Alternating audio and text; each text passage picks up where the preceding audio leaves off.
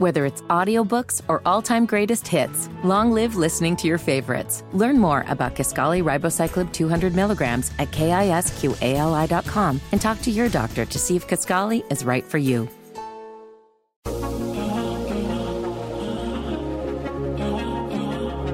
This is the Tony Kinnett Cast on 93 WIBC.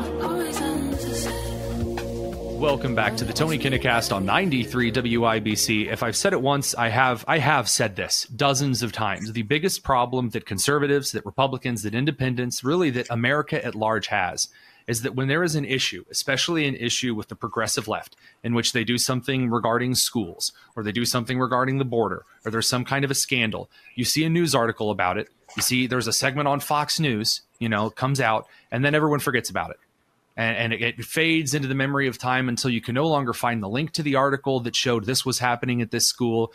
And and just a couple of years later uh, the progressive left is telling you well it never happened. It, it never even was. This has never happened at all. Well i finally we're making some progress. A database a portal is is coming out from the indiana attorney general's office uh, that might provide a little bit more clarity into a record for some of the garbage that's been going on from a lot of different places in Indiana public schools. Attorney General Rokita, thanks for coming on. Yeah, you bet, Tony. Great to be with you. So, first of all, tell me about this portal because when your your guys first texted me about this a couple of months back, uh, I was shocked just to receive the text. I had no idea that anyone was working on anything like this. Yeah, no, uh, I appreciate that, and um, we take constituent concerns uh, seriously, and we and Tony, if, if, if your listeners don't know your story, uh, you know they need to. I mean, you were an Indianapolis public school teacher who called out what was being fed uh, to you to teach your kids, your students, and it was wrong and you stood up and um, you were fired for it or you left. I'm sorry i don't know what the exact technical i, I was uh, fired. They they yeah. uh, they i think the final suggestion or the thing the school board said was while we could fire you for the political stuff because it's a right to work state we're going to say that we fired you for not attending a microsoft teams meeting like an like a full year ago. Um, i need to post that letter online. It's really funny but yeah anyway, please continue yeah, I mean, it, it, well, they were cowards. They were trying to the, the, to to, to uh, hide the real reason uh, for firing you, which was because you honestly called out to parents what was happening to their children. And so the same thing was going on in the attorney general's office in the sense that um, parents were sending me lesson plans. This is around the time when we were we were calling out this critical race theory and this social and emotional learning uh, that was being taught to teachers and then teachers to the students, and it was corrupting um, really the the whole educational experience. It wasn't critical thinking skills that were being taught; it was it was critical race theory that was being taught. So the opposite of developing critical thinking skills. Uh, was happening, and they were dividing classrooms into the oppressed and the oppressors, which is right out of the Marxist playbook. And at the time, just like your IPS overlords, other principals, school boards, uh, teachers uh, were saying, "We don't. That none of that happens at our school. None of that oh, happens we're, here. We're spotless. We're these yeah. beautiful whited sepulchres. We're yeah. fantastic. Yeah, that's just Virginia. You know, where parents are getting hauled out by police out of school board meetings, put on FBI lists. So yeah, yeah. And, and I said, well, I'm getting all these I'm getting all this paperwork in the office, and, and parents are sending this into me uh, unsolicited. And so either these parents are part of a, a, huge conspiracy and making all this stuff up, as the teachers and and pre- and principals and school board uh, members would have you believe, or there's really something going on, and there's really something going on even in good old Indiana. So we've been collecting uh, these these different submissions uh, since uh, you know, for about the last year and a half. And we are now uh, uh, putting forward on our website, www.in.gov slash attorney general. And you can see in edit what we call the education portal. And it lists the school, uh, it lists what was submitted, and it encourages other parents if they're seeing similar things in their school uh, to send those into us and and and we expect it to grow we already have 30 some submissions it's not a comprehensive uh, database, right? So it's not like we went in and were able to even analyze every lesson plan in every grade in every classroom in every school. Mm-hmm. It's just what was submitted to us. So we expect this to be a living portal that grows. And um, and then from that, if uh, we have some disputes with uh, that some schools dispute it, that was actually if, that was my next question. Yeah, if we if we find some real serious uh, legal violations or something like that, so we'll start with uh, more questions.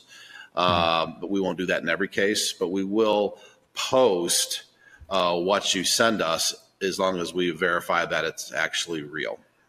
Gotcha. So that's that's a few things there. So to summarize, we're on with uh, Attorney General Rokita, uh, whose office has uh, just launched an education portal which collects um, different submissions um, that concern parents from public schools. Uh, that are things like the Indianapolis Public School Gender Support Plan, the gender support plans for uh, like Clark Pleasant Community, New Prairie United, um, the white privilege and uh, CRT documents from Noblesville, things that parents are concerned about. And yep. then your website hosts them for parents to leaf through themselves. Yep. So the I have a couple of questions on on this, and and uh, they are perhaps not not the the friendliest sorts of questions. So the first of thing that I would think of is um, there are parents who, while they may be well meaning, I take the Kokomo situation. There was this rumor that went around Kokomo a couple of years ago in which there were litter they said there are litter boxes in the bathrooms and it was all over social media and uh, i reached out to a, a, friend of mine who taught at kokomo and within about 30 seconds they told me it wasn't true but the rumor persisted for like a month or two what happens when you guys get sent a document from some kind of a school corporation and it's it, it's fake. You, you, guys may not know that. How do you verify that the document is real and that it originates from that school before it goes online? Well, if we know that it's part of uh, maybe part of some kind of rumor mill or something like that, um, we may place a call to the to the person who submitted it first. And you know, this is what we do at the Attorney General's office. We have investigators. We we, we deal with very complex, complicated